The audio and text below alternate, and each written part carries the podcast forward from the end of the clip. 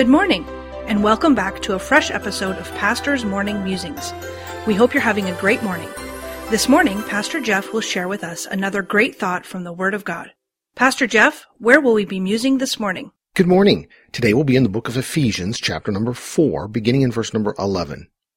And he gave some apostles, and some prophets, and some evangelists, and some pastors and teachers for the perfecting of the saints, for the work of the ministry, for the edifying of the body of Christ, till we all come in the unity of the faith and of the knowledge of the Son of God, unto a perfect man, unto the measure of the stature of the fullness of Christ, that we henceforth be no more children, tossed to and fro and carried about with every wind of doctrine, by the sleight of men and cunning craftiness, whereby they lay in wait to deceive, and speaking the truth in love may grow up into him in all things, which is the head even Christ, from whom the whole body fitly joined together and compacted by that which every joint supplieth, according to the effectual working in the measure of every part, make increase of the body unto the edifying of itself in love. The Bible tells us that everything done in the church is to be done for edification of the members who are a part of the church. Edification is building. It is the building of people's lives for God. Here Paul tells the church that there has been given to the church over the centuries a progression of leadership for the purpose of edification of the body of Christ. Why is edification necessary? He states for us in verse number 13, till we all come in the unity of the faith and of the knowledge of the Son of God unto a perfect man, unto the measure of the stature of the fullness of Christ. I think we can see here unity, knowledge, and maturity. These things should bring the church and the members of the church to the measure of the stature of the fullness of Christ. That is the putting on of Christ and the putting off of the flesh.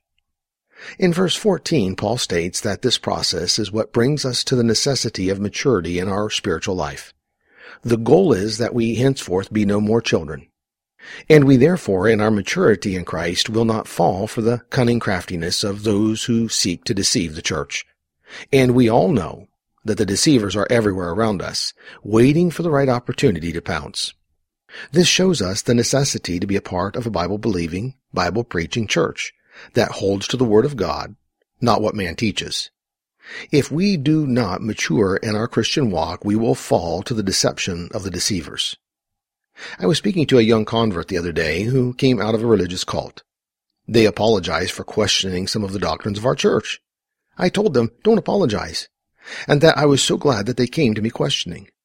They told me that the cult they came out of did not allow them to question the leadership nor the doctrine that they taught.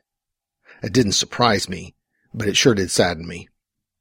You need to be in a church that the Bible is infallible, pure, and the only rule for faith and practice. A church where the Bible is the foundation, not what some man teaches, but all the teachers teach the Bible. I tell people all the time, don't believe it because I say it. Believe it because you can see and understand it from the Word of God. I hope you attend a good church regularly, where you are being edified in your walk with God. So let me leave you with this last passage of scripture for this morning, 2 Timothy 3:16.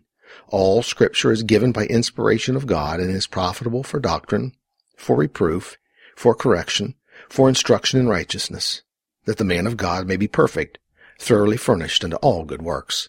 The preceding program was produced by Dr. Jeff Harris, pastor, author, and chaplain. Please tune in again tomorrow morning for another fresh episode of Pastor's Morning Musings.